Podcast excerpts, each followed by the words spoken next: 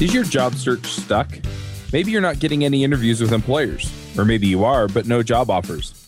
Or you may be new and not even know where to start. This is Charles Max Wood, and I'm releasing a new course and ebook on how to find a job as a software developer. The course walks you through the process of finding the types of companies you want to work for, getting their attention, and putting your best foot forward as the candidate they want. I've coached dozens of developers in looking for jobs and have been able to help several people find jobs within two weeks to two months. So, whether you're new to development, can't find a great job that fits what you want, or are looking for remote work from an area without a strong tech community, I can help. Go to getacoderjob.com and sign up today. Hey, everybody, and welcome to another episode of Elixir Mix. This week on our panel, we have Mark Ericksen. Hey there. Josh Adams. Hi. I'm Charles Max Wood from devchat.tv. And this week we have a special guest, and that's Bill Peregoy. Bill, do you want to say hi? Sure. Thanks for having me. I'm really looking forward to it. Now, do you want to give us just a brief introduction, who you are, why you're famous, all that stuff? Uh, I'm sure I'm very famous, but anyway, here goes. I've been uh, have a kind of diverse background. I did many, many years of hardware design. I was designing computer chips for many years. Kind of gravitated more towards the software process tool side of things and really got into Ruby from that because I found it just to be a great scripting environment and also a more powerful language than something like Perl. From there, I you know moved actually fully into the software world. Uh, spent some time at Constant Contact doing uh, working on a big Ruby project, and over that time, I discovered the first Elixir book from Dave Thomas and was fascinated by Elixir. Didn't completely understand the concepts, but really thought it was a cool thing and wanted to know more about it. About a year ago, I took a job with the Gnar Company. We're a consulting firm out of Boston doing uh, consulting for various clients. A lot of the work's in Ruby, but we have a few Elixir projects. And I had the pleasure of being put on an Elixir project working for the Boston MBTA. They have a really cool small entrepreneurial group that's doing all the new software for the MBTA in Elixir. So I spent about nine months working on their website, which is really cool. And then about three months ago, I trans- transferred to a new project where I'm working for a company called Trade Tradehounds, and we're building a social media platform for construction workers and other craftspeople. It's kind of an Instagram for that sort of thing. That sounds cool. Yeah, it's been fun. So I had to look it up. The MBTA, I think, is this the Massachusetts Bay Transportation Authority? Yeah, it's basically our mass transit organization, which you think of as being an old, crusty, using 40 year old technology kind of group. And it is in a lot of ways, but they built a small group that's building out new features in Elixir with agile technologies. And we're getting stuff done. We got stuff real, done really fast there. So it's been fun. Nice. You mentioned you had this uh, hardware background. I'm just curious if you'd had a chance to at least look at nerves as a something that you'd be interested in. I looked at it a little bit. I have a whole pile of Raspberry Pis waiting for some fancy Gen server or Nerves project, but of course they're sitting there gathering dust while I do other things. But I do have an interest in going into that, but haven't done anything more than peruse the top level docs. Nice. Very cool. Well, yeah, we we brought you on to talk about basically deploying Elixir apps, but it sounds like as we were getting ready to start the show that getting into Elixir might be a little bit more interesting way of of hitting this, and then we can talk about the deployment as part of that. Um, yeah, that um, sounds good. So, so what was your experience getting into Elixir? Well, my experience, I had a pretty easy slide into Elixir when I was working for the MBTA. That's a larger project, you know, a lot, a lot of engineers, and they had the ability to onboard me pretty slowly to Elixir. I had some Elixir experience, but hadn't written code for pay yet. And you know, being a larger project, they could you know throw out small features and give me bigger features as time went on. So I got a really good idea of how to write Elixir features, how to structure code, how to build Elixir data structures, and got really awesome code review, which grew me as an engineer quite a bit. And a lot of my EMPEX talk was about that, about that experience of learning to write code in better ways, more Elixir way. So that was a really nice onboard for me. Where do you think you would have run into trouble if you hadn't had that kind of I think coming from an OOP kind of background, you know, how do you organize code? Because code is just a an, an elixir. It's just a, a bunch of modules with functions in them. How do you organize those functions in a way that makes them make sense to somebody else? And the whole idea of organize them around around data types. You have a data type that has some structure associated with it, and you define all the functions that use that structure in that module, and you know, kind of build your thing up that way. So it's sort of like objects, but not really objects. It's just data with functions that operate on that data, and that really helped me a lot because before it was like eh, it could go over here, it could go over here, and I got really clear ideas on where code goes from that. Yeah. Also, you mentioned uh, getting code reviews, and like that. That to me is just such a such a good way to learn something new fast, and like get to skip a lot of the hurdles. Yeah, the MBTA is uh, lucky to have a lead a lead engineer there that is very picky about code reviews to the point of annoying me at times. But in the end, he's always right. Of course, we're not always people aren't always right. He, he was a really good guy, and his code reviews were great. They were detailed, and every time he read my code, I learned a lot and said, "Oh, that's why I do it that way." So I was really, really happy to have that. I'm just Definitely. curious, as someone who I give code reviews as well, like from the receiver, like a like the Elixir Junior kind of perspective, what makes for giving a good code review? Like how what like as the receiver of it, what makes a good code review? I think it's really the combination of explaining here's why I wouldn't structure it that way. And here's a little example of how I might structure it with structure it without giving me the answer. Don't write the code for me, but hmm. give me an idea. Here's the reason I'd like you to do it differently. Here's a general direction. Go off and do that. And that's really helpful. It may take more iterations than just saying, do it this way, but you grow the engineer a lot quicker that way than just saying, here's the answer. Making mistakes as you go along is really a good thing. Yeah, I like that. Uh, the way I go about that is I give the person I'm reviewing, I give them some sample code, but it doesn't work at all. And that way, that way they can't use my sample code because it's got all the bugs. So they have to learn the stuff. I do that all the time, but it's not on purpose. I think it's working. yeah, I'm, like, hey, this doesn't work. I might have been joking. yeah, I, I've been there too. So, do you think it helped that it was such a large project, or would it have been easier to pick up on a smaller project? I think the fact that it was a fairly large project and had well had a lot of structure to it. We had a really good agile process, so it was easy to pick tickets that were well defined. Versus on a smaller project that may have been moving at a higher velocity, tickets would have been less defined, and I would have been struggling with two things at once. One, trying to define what do they really want here. Second, how do I do this in this brand new language today? Right. So, I mean, we have a little bit of information here about deployment, and we've talked about deployment and uh, distillery and some of the tools that you use for, for, for some of this stuff. But what I'm curious about is in your particular case, you were deploying to AWS and, and ECS. Do you want to just talk a little bit about that? Because it seems like a lot of a lot of times we're talking about deploying to like some virtual server system or maybe to Heroku where it's just a git push. And it seems like this is a little bit more involved. Yeah, this was kind of a wild ride for me. I we really wanted to deploy to AWS because we wanted to we wanted to just get there early. We knew we'd have to go there eventually. That Heroku wasn't going to be enough long term, so we just bit the bullet and went for it. And none of us had ever deployed deployed an Elixir Phoenix app before.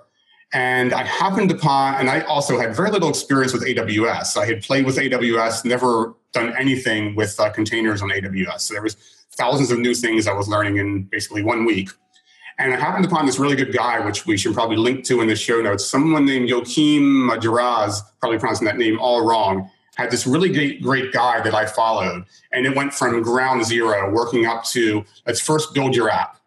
Let's first get it running in production mode. Make sure you know you can set up all the configs to run in production mode. It runs. Let's take that production app and connect it to an external database on RDS. Make sure that works then let's mm-hmm. Dockerize it, make sure that works. And then finally getting to the point where once you have at Dockerize running locally under Docker, setting up the AWS infrastructure and pushing to that. So there's a lot going on there, but by breaking it down to those discrete pieces, you could actually debug the problems when they came up. And there were many problems. I like it.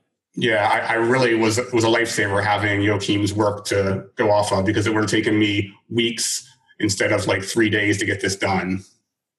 Well, and it yeah, reminds it me. Is a very comprehensive guide. Yeah, my wife and I watched The Martian a couple nights ago, and together, we, you know, just an evening together, and uh, it was interesting because at the end of the movie, Mark Watney, character from The Martian, he basically said, "Yeah, what you wind up doing is just solving one problem at a time."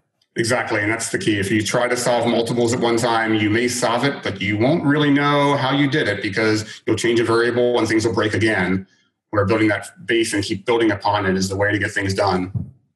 Yeah, I've been just looking at this uh, link to this article for guide uh, to deploying Elixir Phoenix apps to AWS ECS. This is the one you're talking about from Joachim. Right. I think it's uh, this is a really comprehensive. I wish I'd seen this a long time ago. yeah, it's really beautiful. It just was a beautiful thing because it not just it gave me all the directions to try to do it, but by doing it step by step, I understood the pieces fairly well. And then when something broke, I was debugging a small piece versus a big piece. Mm-hmm. And I noticed that in this guide, um, they're talking about setting up as an umbrella project using like separating the web interface from the business logic interface. At least that's, I think that's how I read it. I was just wondering if that's how you guys have your project set up as an umbrella or if it's a, a single Phoenix app or how do you have it? I have a single Phoenix app for this Trade Hounds project. Previously at the MBTA, we had a very large umbrella project where the website itself probably was an umbrella of seven or eight different applications. Hmm. And that was a much bigger application. This was fairly small. It's, you know, it's, it's not it's tiny, but it's a fairly small CRUD app and it seemed overkill to break that into umbrellas at this point. Yeah. But I did find adapting from the umbrella to a smaller non-umbrella was very easy with this guide. I think there was one change in the Docker file. So is there anything that you learned along the way that surprised you? Like it sounds like you were learning a lot of different technologies as you went through this. Like is there any like kind of like I don't know, uh, big big ahas or anything like that that you came across? I think the big aha for me was the fact that you know, I hadn't deployed anything that was non, that was a compiled language in a long time since old C, C++ days. And understanding that you could build this container, you know, to build using Distillery, you need everything. You need Elixir, Erlang, so forth to build. But then when you actually deploy, you can deploy it from a much smaller container, just containing Alpine and the, you know, the output of Distillery. So it was kind of cool to see that I could build this giant thing which had all these dependencies that weren't needed for running it and get rid of those before I actually deployed the real thing. So the package you're deploying is tiny and any potential security holes from all that extra software go away. So that was kind of the big aha moment I had. Like, wow, you don't have to have all that stuff around. Yeah, that is really neat. Um, I do like how the the distillery 2.0 guide and the Docker file is set up with that two stage process, and you end up with this really tiny Alpine, uh, dis, you know, d- deliverable. I think that's that's a great pattern. Yep. Do you want to walk us through the basic structure of your EMPEX talk? Uh, yeah, I was talking on that talk about using higher order functions. That's something you get used to when you're working in an object oriented language of using duck typing and have classes that use some sort of inheritance or something to reuse to reuse data. Where in the uh, Elixir world, you want to pass around functions. So the whole idea was I had this one task I had to do was that was very similar, but you had to do it multiple times. And the data types I was operating were, were slightly different for each one. So to do that, I ended up, you know, defining one piece of code that actually did the did the process end to end of the transformation I was trying to make. And then I passed in the data, the functions to operate on the different data types in the different areas. So it was a, a way to reuse a lot of code and just have very small functions that did the access to the individual data structures for each different type of data. And that had great implications for doing tests as well, because of course with tests you can do sort of you know what you consider mocking in other languages by passing in a very trivial function, test the algorithms that trivial function, and be done with testing there.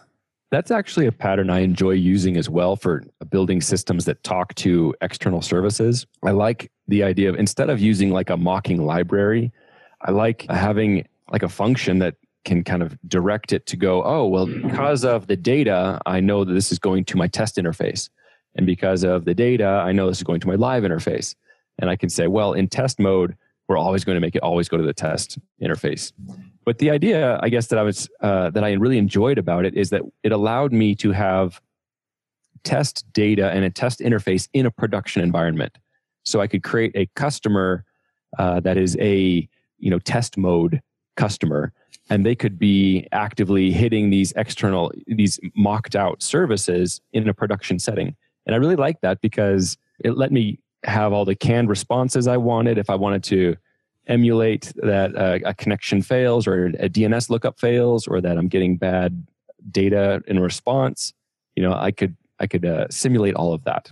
So yeah, I love those uh, just the really it's just with higher order functions and just kind of swapping out where they point. Yeah, it's really, really nice. I'm doing that right now. I have a gen stage where I'm doing some batch processing of photos. And at the very top level, when I pass state into my gen, gen server slash gen stage, I pass in the function that says, here's what I want to do with this, with this batch processor. And when I'm testing it, I pass in something that basically does nothing. It just does a short sleep or something simple like that. When I'm running the real application, I pass in this real function that does very complex uh, image image processing, uploading to S3, and all sorts of things like that. And it's very nice to be able to test the gen stage functionality outside of the testing of the actual big thing I'm doing with gen stage. So I'm pretty new. What is gen stage? Gen stage is pretty awesome. Gen stage is is kind of a, it's not in Elixir proper yet. It's kind of a superset of Gen Server, where Gen Server allows you to spin up a process and send messages to it, modify state, get things back. Uh, Gen Stage allows you to take multiple Gen Server type things and link them together to process data in a pipeline. So you can have one consumer that asks for data from the next stage, and you can say, give me no more than this much at a time. The producer will send data as they have it back, and all the handshaking and the back pressure is done automatically through Gen Stage. You just write the functions, connect it, tell it very simply, here's the maximum data I can take at a time. And I'm using that a lot for, I have like one, my, my producer is basically a queue, and my consumer is this processor that actually processes photos. That sounds awesome it's really cool because all that all the corner cases you'd run into when dealing with back pressure and things like that are handled automatically and you just write the real logic and leave GenStage to do the hard stuff. Nice. Yeah. I can definitely see where that's helpful because I mean I've set things up with queuing before, primarily in Ruby on Rails. And yeah, you you have to manage the pipeline on your own. And so it's oh go do a whole bunch of these and then do a whole bunch of those and you have different workers that do different parts of the process, but you've got to manage the process of passing it on to the next stage. Yeah, and the really cool thing is you can make this as many stages as you want and do fairly complex things. Say you have some service out there you want to upload to, but it has some rate limiting on it. You can only upload so many per minute. Mm-hmm. You could you can set up a service that has that kind of constraint on it and say, don't give me more than this much because I know the person I'm talking to can't take that much. Right. And that can all be handled behind the scenes versus the funny handshaking with the third party service. Yeah, we uh, I've used that pattern before, and I really do like that. Um, like a situation I had was like, yeah, the first stage was kind of the queue, just manage the queue, and then you had worker pool. And so we had the situation where we were talking to an external service, and they like for one of our requests, it could take like six to seven seconds for them to respond.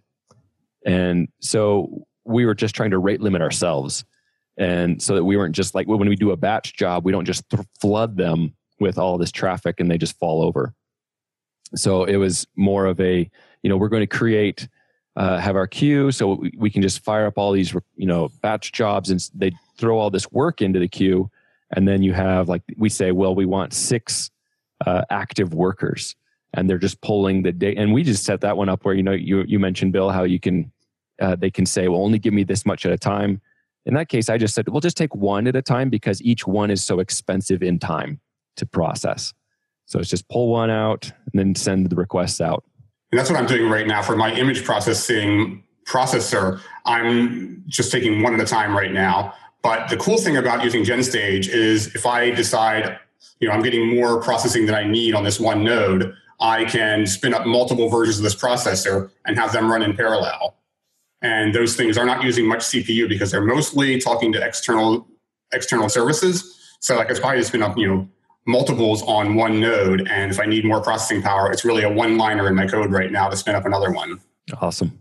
Yeah, and, and that sort of thing is when Elixir feels very powerful. The actual infrastructure around OTP things. Yeah, I think that's that's one of those talks I have a lot is, you know, why would I choose Elixir over Rails? Because we work in a company with a lot of Rails programmers and, you know, Rails is great, probably easier to bring up a, this kind of API in Rails versus Elixir.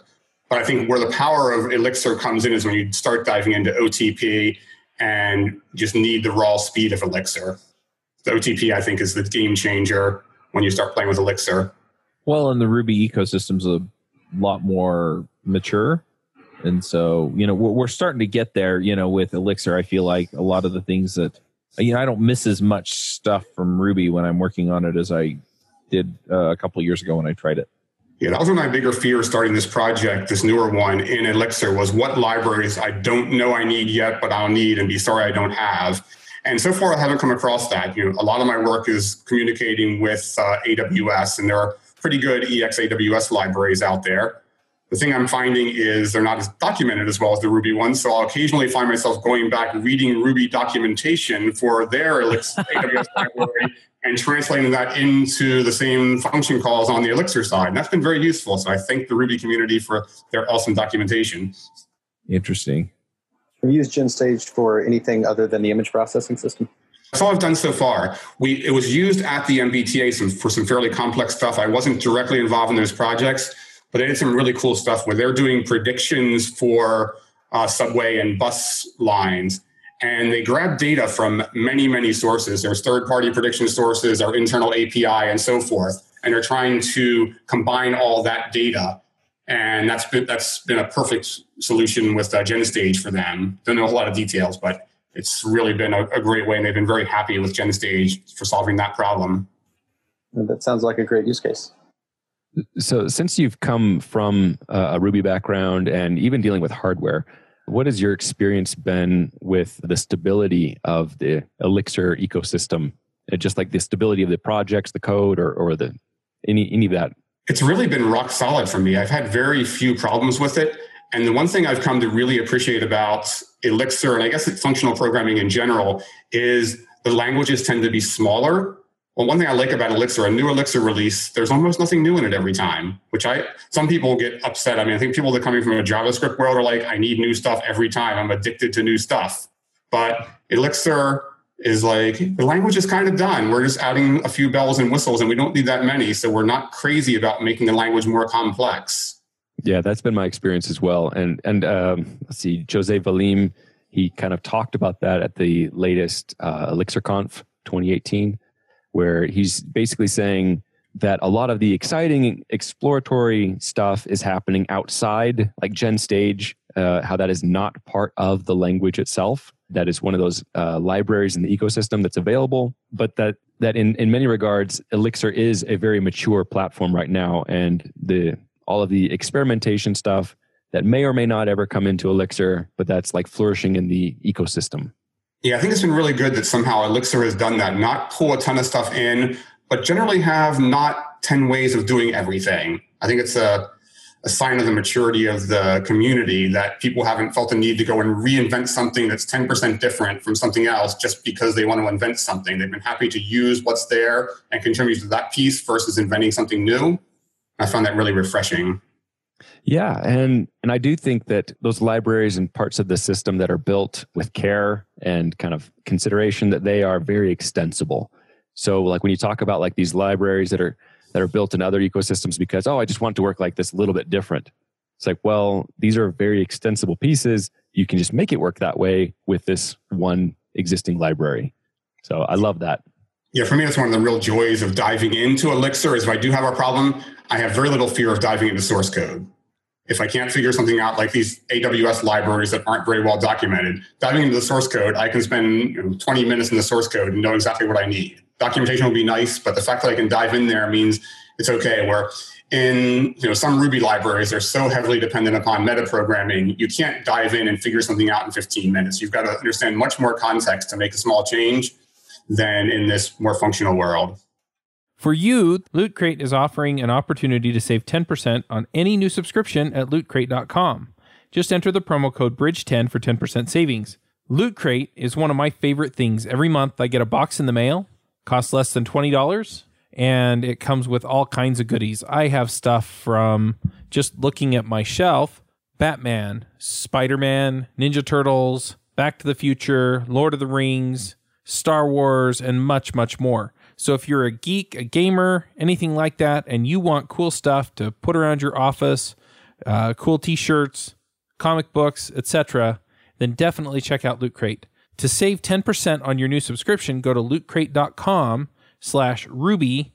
Again, that's lootcrate.com slash ruby to save 10% on any new subscription. Enter the promo code BRIDGE10 for 10% savings. Yeah, I, I agree. A whole whole lot there. Like you literally are just following functions. There's not some lurky state that changes something. Well, and that was something that I ran into playing with Phoenix a bit was that there were certain things that were much more explicit. It felt a little more boilerplatey in some ways. I don't think that's a word, but you all know what I mean. But at the same time, it was like, I know it's there because it's explicitly called out. And in other ways, it was, you know, it was more explicit in the way that I had to declare things and, and put things together. And Ruby and Rails have a ton of magic in them. Yeah, I think boilerplate gets a bad name. It's you know, lines of code is one way of deciding what's good and what's bad. But if I write a little more code, but it's more explicit, and I can still get away without repeating myself, I'm pretty happy with that extra code. I don't mind it. Yeah, being yeah. able to be explicit and concise at the same time is is what makes it not feel bad. Exactly. Yeah, mostly what I ran into was, oh, import this module, import this other module. And I want to know those are there, right? So that, you know, that that wasn't too much of a stretch. If it was um, you have to go through all this ceremony to set up some controller action or some uh, function on a module or something like that, that's boilerplate that I don't feel like adds a lot. Yeah, I mean, fun. When we're talking about explicitly saying, I'm using this, so bring it in or you know i'm i'm doing this thing um, and i don't want any hand wavy weird stuff to go on that i can't track. You know the, the functional programming aspects of those are really nice.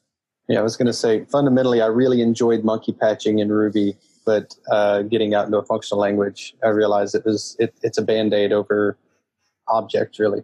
Like being able to look at a module and say hey this contains every possible path to any code i can run is pretty nice rather than, well, maybe somebody in an initializer uh, monkey patch null two string. Yeah, I think there's a common pattern. Ruby is really, really cool. You discover monkey patching and you see the beauty of some of the stuff in Rails done with monkey patching and you want to do it yourself. And then you usually regret 70% of that in two years when you look back at your old code. And now I'm much happier having to pass things in where I need them. I mean, one of the key Rail things is having, you know, your your controller variables available inside your views magically.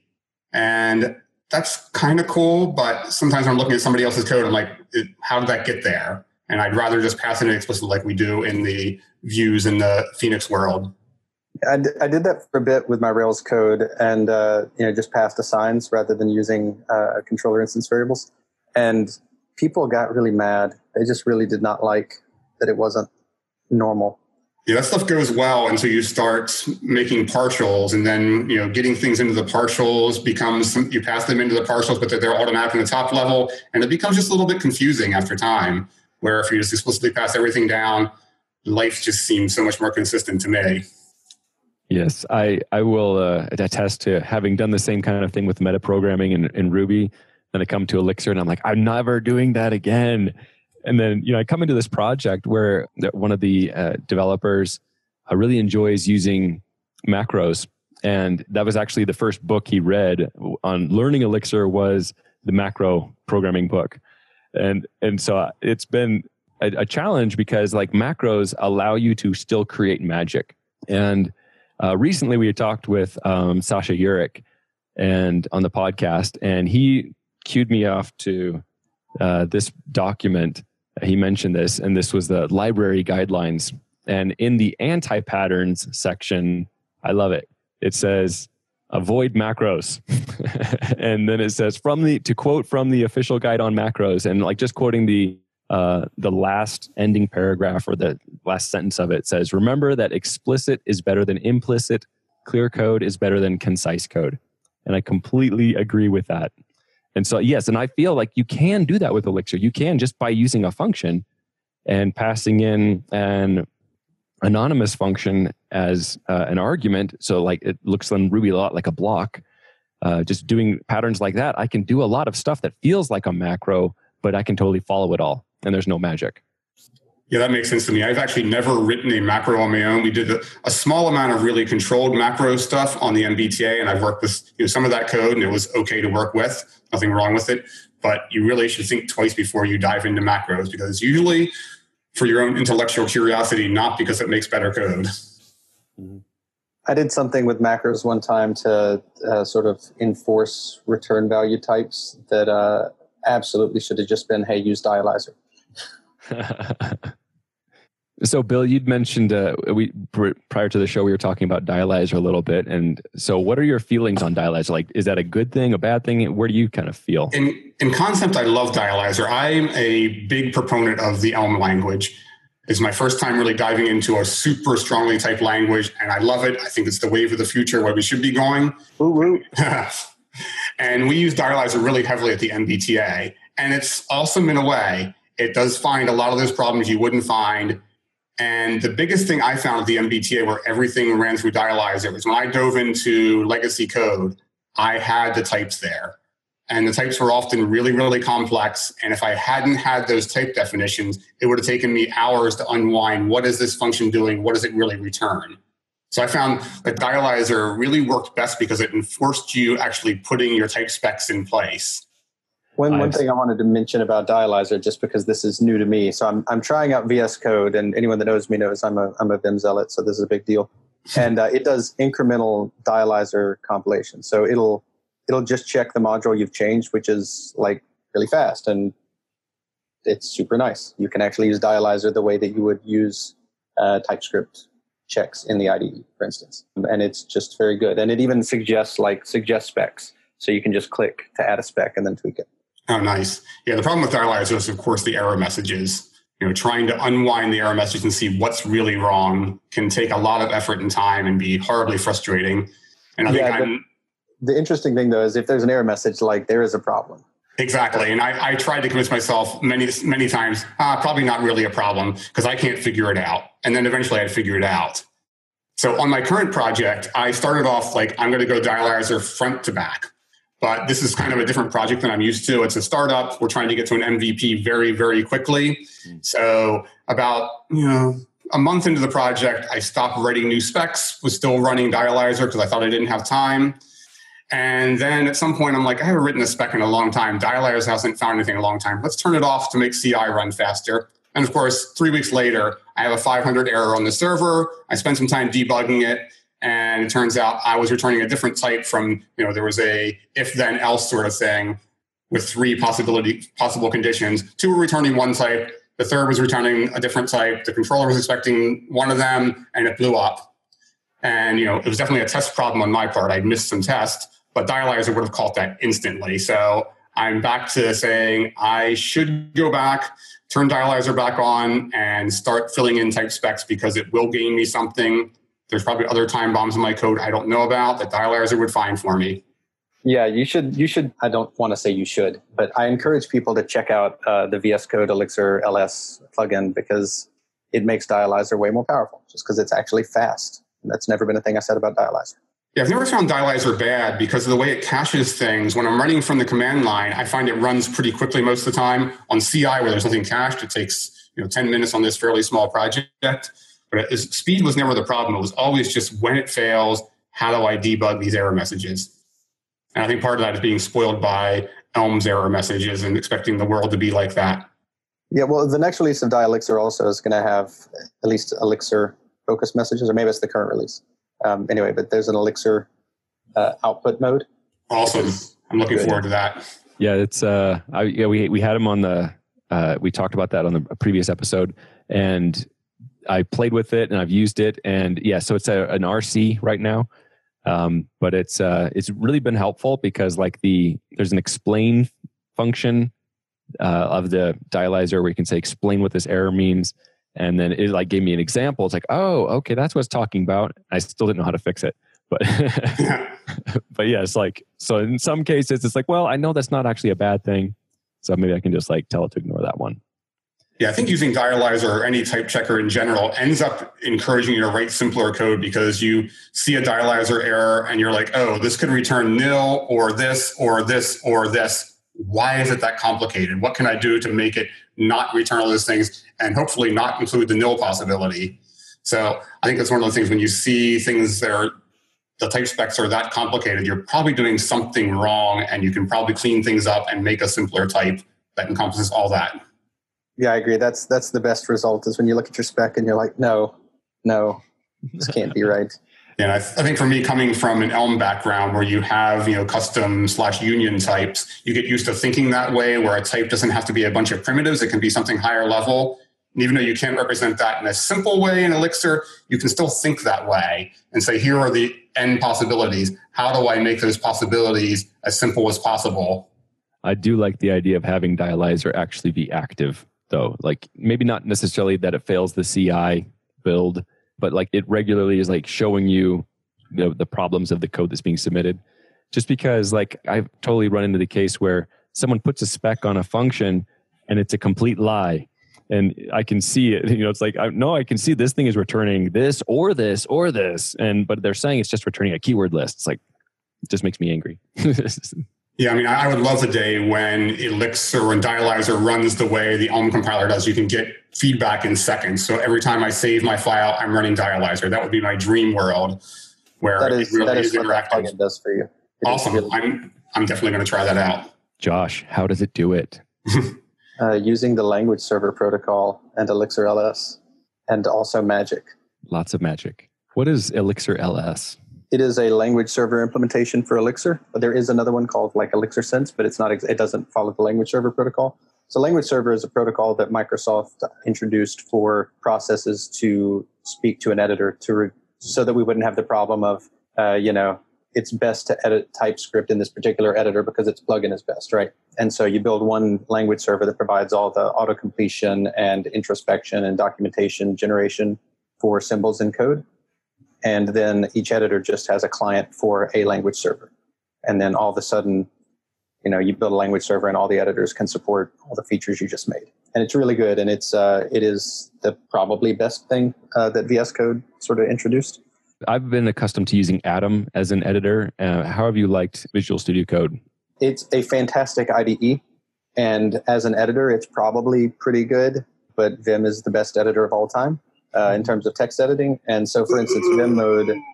Uh, yeah, that's that's not fair, but uh, opinions. Um, anyway, uh, but like in Vim mode, if I if I move too fast, like it just some commands don't get sent down to the Vim mode buffer or something. Mm. So like if I go to the beginning of a line in insert mode, then hit escape, and then hit a letter. I'll still be in insert mode when I hit the letter sometimes, and mm. it's infuriating. But the extremely simplistic integration with uh, Elixir LS is uh, worth it for me on Elixir projects, and it's also fantastic on on Flutter if you care about that sort of thing. I have played with Flutter. Yes, it's, it's really awesome. So I've been using it for Ruby, JavaScript, and Elixir, and I've been super happy with it of course, I used to be a hardcore Emacs user, and so the Emacs and the Emacs bindings are pretty awesome. So it, it's just because you get into the weird modes in Vim, that's why you have a problem, Josh. Not even in a weird mode; it just doesn't change modes. Yeah. Anyway, it's it, it only happens about ten percent of the time, which is just enough to be infuriating. Uh, I, I, think it's definitely worth checking out, though. Um, it's it's definitely the editor I use nowadays because it it has some of the power that I missed in an editor that I liked having automatically in an IDE. But the flip side of it was that um, it's it's all pretty low key, and you're not overwhelmed with everything that's going on there, and you can just pull in the plugins that you want. So, so Bill, what editor do you favor? I'm a Vim person. I've been holding out on VS Code, although I see people who I never thought would switch from Vim to VS Code doing it. So I know it's legit and maybe someday I'll do it, but still pretty hardcore tmux Vim myself. So there is language server integration in Vim. So uh, if you play with it, uh, I'd love to hear about it. You get all the dialyzer goodies from VS Code's plugin, except for the incremental compilation. Yeah, I haven't tried that yet. That's something worth trying. Can you tell I've been nerding out about this stuff this week? you give me some stuff to play with too yeah, try it. You'll like it. If you've been using Atom, I think there are there's an Atom plugin too. So if you're used to those key bindings, you can pull that in. Well, and Atom is built by GitHub, which is being acquired by Microsoft. So I know, and now you have these two competing things, and they're both open. Uh, oh, I, I, think Visual Studio Code's also open source. They're both open source. Yep. Yes. So I, I, I kind of imagine that one of them is going to win out in the end. Um, I hate the name Visual Studio Code. It's a stupid name. well, I should also mention uh, if you do run VS Code, there's a, a, version of it called VS Codium that's just like the Chromium versus uh, Chrome. Oh, nice. And so it's it doesn't have the Microsoft telemetry. Like there's stuff in the binary that Microsoft releases that you just can't turn off. Um, it's not the open source release precisely. So, yeah, use use VS Codium. Nice tip. So, Bill, I did have a coming back to uh, some of the other things we were going to talk about. I know you have some feelings on GraphQL. I also have feelings on GraphQL. What are yours? It is true love in every sense. I haven't done anything production worthy with GraphQL yet, but I spent you know one day on vacation because I'm the kind of fun guy that plays with GraphQL on vacation when I'm on a lake in Maine because I'm that crazy. And I was able to take the application I was working on, create a branch, and build out maybe you know maybe 80% of the API in GraphQL in half a day. And I was like, wow, this is amazing because first I give capabilities to the front end people they don't have. They can cherry pick what fields they want. They can bring in, you know, hierarchies I didn't envision them bringing in.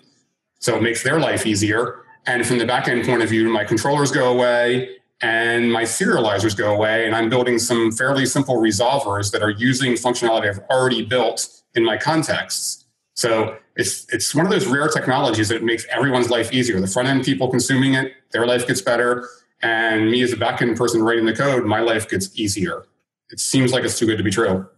I've really enjoyed it too. I've been helping a friend who's kind of newer to the development of a GraphQL system, and one of the problems he's kind of having is just the idea that I don't know. You saw this with SOAP a lot, where if there's an error in a say a mutation, that it will return a 200 status code response still, but it will, the body of it will say, oh, there were errors. And I was kind of explaining to him, it's like, well, you know, with GraphQL, you can actually, in one query statement or one post, you can say, run this mutation and this mutation and this mutation and run this query. And it'll give you all of those back. And you, but, you know, one of them may fail, but the rest of them will return data. And so it is kind of like, you know, I, I see that a lot that people kind of, that's their, uh, they get a little bit hung up on that part. Yeah, I'll admit that's a side I haven't played with yet. I built out the query side, have not built out the mutation side, so I haven't had much experience there. But I just think, you know, I, I played years ago with the GraphQL interface that GitHub had built out and looked really encouraging, really cool. Always assumed it'll be really, really hard to build one of these things. Mm-hmm. But the Absinthe library is just amazing. And having GraphQL there to help debug your queries as you write them is kind of otherworldly. Oh yeah, and then and it it makes it so you have a discoverable API where someone yeah. else on the team is building out some piece of an API, and I can just actually look at the schema in the GraphQL, you know, GraphiQL interface, and kind of explore the schema and say, oh, these are the mutations I have available. Yeah, so I don't have to go dig into the code necessarily. I was going to say also the docs are just never wrong. They can't ever be wrong about. well, I mean, they could technically return the wrong thing, but like no, they the, the docs are right, and that's a huge problem. I just did a horrible legacy API integration. The docs just lie everywhere. Yeah, I've been trying to get around that in my REST API by using Bureaucrat, which is kind of nice in that you just drive your tests into Bureaucrat, your controller level tests, and they produce documentation. And it's decent documentation, a little bit, you know, it's, it's depending on how good your tests are. And that's been useful, but it's just kind of verbose and hard to read versus when you can, like you said, explore GraphQL yourself and figure out just what you need versus looking at this giant piece of documentation and finding the one attribute you're looking for. Yeah, I feel like the GraphQL docs are composable in whatever sense that makes sense for docs. so I feel like we've talked about a whole bunch of things. What are you working on now, Bill, and what are you struggling with? See, I'm working on this uh, TradeHounds tool, and struggling with just bringing new stuff in almost every day. Today, my struggles change from day to day. None of them are horrible. None of them are super, super hard. But today I'm trying to learn how to send native notifications to a React Native application using Elixir and, you know, you, and using Elixir and the AWS SNS service. Nothing breathtaking hard there, just a matter of slogging through it, figuring out what goes on and how to integrate it with your rest of your code that's been the fun of this project is there's been a lot of new things for me a lot of new aws stuff a lot of new deployment stuff a lot of new technologies and a pretty tight time schedule. So we're just kind of flying through things getting things done and uh, learning new, new, stuff along the way. Uh, one of the questions i get asked a lot by a lot of people across the programming community is essentially what do i learn next? So are you basically moving through these things as you need them or are there other things that you're going after that For the most part, for the most part, I'm learning them as I need them. The one exception to that is GraphQL. GraphQL, I really wanted to use, learn, so I learned that on the side. And we'd actually, you know, had the intention of changing this project midstream to use GraphQL instead of REST. But then the schedule changed by a month and a half in the wrong direction, which made that goal go away. So we fin- we're continuing with REST, but I think we probably will eventually turn this thing into GraphQL because I think it'll just clean up the code and the front end so much. But for the most part, we you know just learn things as we go because none of them are big scary things conceptual that we know we have no idea if we can do that. You know, for this case, we know we can send native notifications using Elixir. There's libraries out there. There's definitely proof of concept. So it's learning little things. That makes sense. And and generally, when people are asking me what they should learn, it's yeah, well, go work on a project and learn what you have to know in order to do it, right?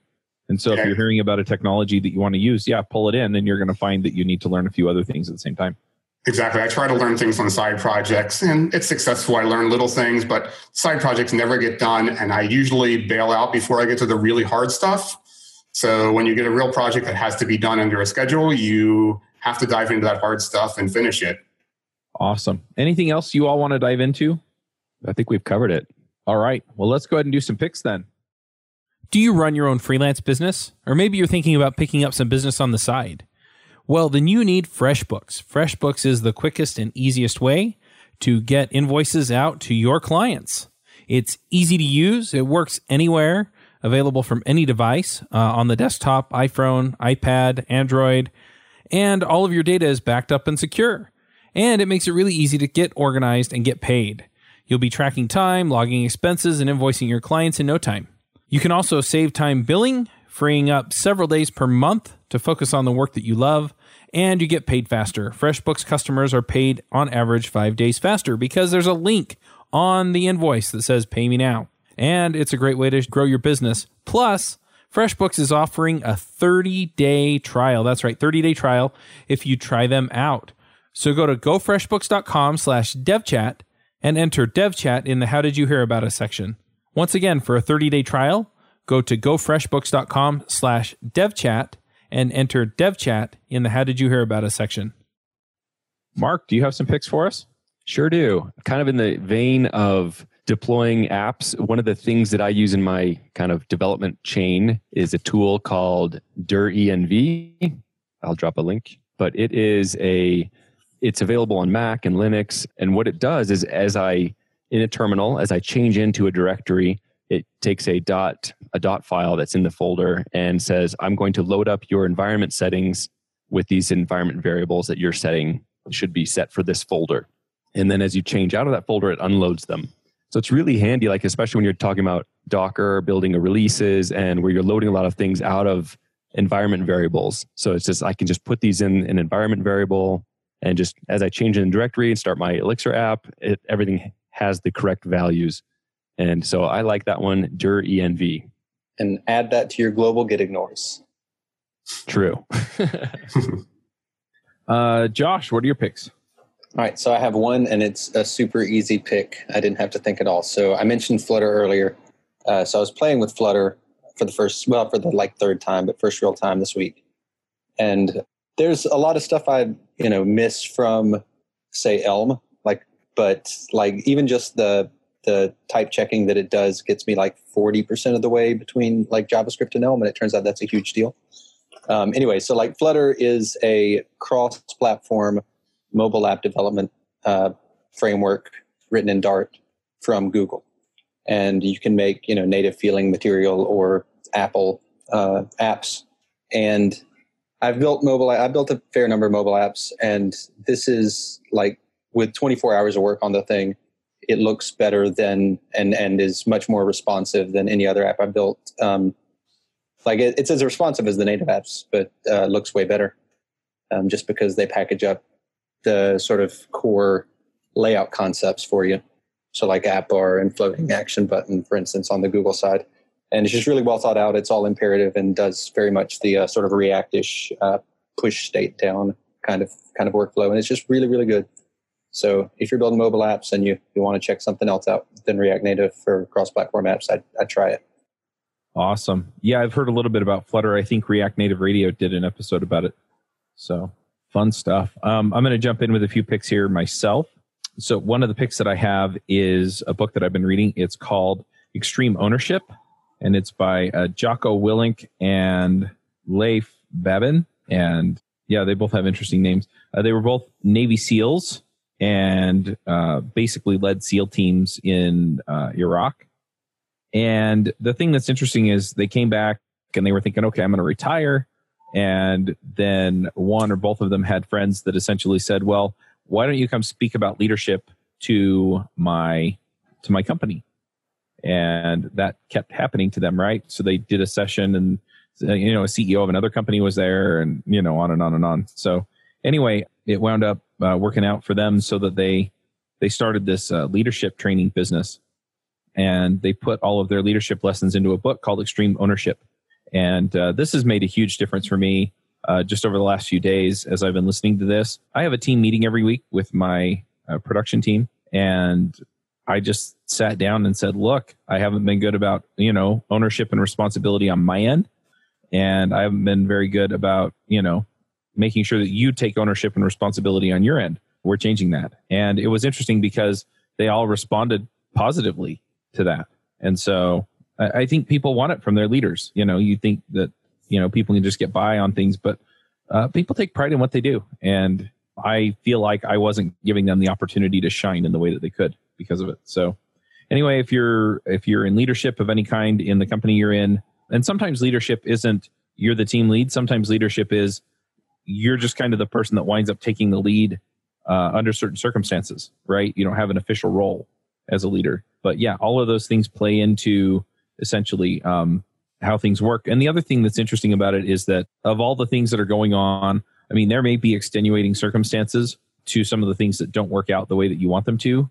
But what I found is, at least in my case, um, I have put myself in the position to be under those extenuating circumstances when they occurred. I may not have been able to foresee them. I may not have been able to handle them at the, you know, uh, known how to handle them at the time. But it's it's my responsibility ultimately to be able to handle those uh, know what to do under those circumstances, and to prep my team to be able to do the same thing. So, anyway, really, really enjoying that book. And yeah, I, I guess I'll just leave my pick there. Uh, Bill, do you have some picks for us? Yeah, the first one is the new version of Distillery, the documentation. If you haven't, if you've deployed with Distillery in the past, read the new documentation. It's kind of amazing and how complete it is, how well structured it is, and how much really cool stuff Paul Schoenfelder has put in place to help you out uh, especially the area dealing with Docker. He gives a lot of information about how to build Docker images. And I think somewhere, either in this documentation or elsewhere, there's really good information about how to automate deploys with AWS, which is something I have to get into using CloudFormation and things like that. And he just covers a lot of that stuff, how it relates specifically to Elixir, which is really, really cool and something that I don't find out there for the most part. I nice. will second the quality of the docs and and all, all the work that Paul is putting into the new distillery release. Yeah, I think for the most part, I have to give a big you know, thumbs up to almost everything in the open source community that Dockyard does with him and Chris McCord. It's just really amazing amount of stuff to help the community, and Dockyard's paying for it on on their dollar, which is really really cool. We're lucky to have them around to help out with things like that. Nice, uh, Bill. If people want to find you online, where do they go? Uh, you can probably find me best on Twitter. I'm at Bill Peregoy, and that's where I usually respond most quickly to things. All right, sounds good. Well, thank you for coming and talking to us. Thank you. It was fun. All right, folks, we will wrap this up and we will be back next week. Bandwidth for this segment is provided by CacheFly, the world's fastest CDN. Deliver your content fast with CacheFly. Visit C A C H E F L Y dot com to learn more.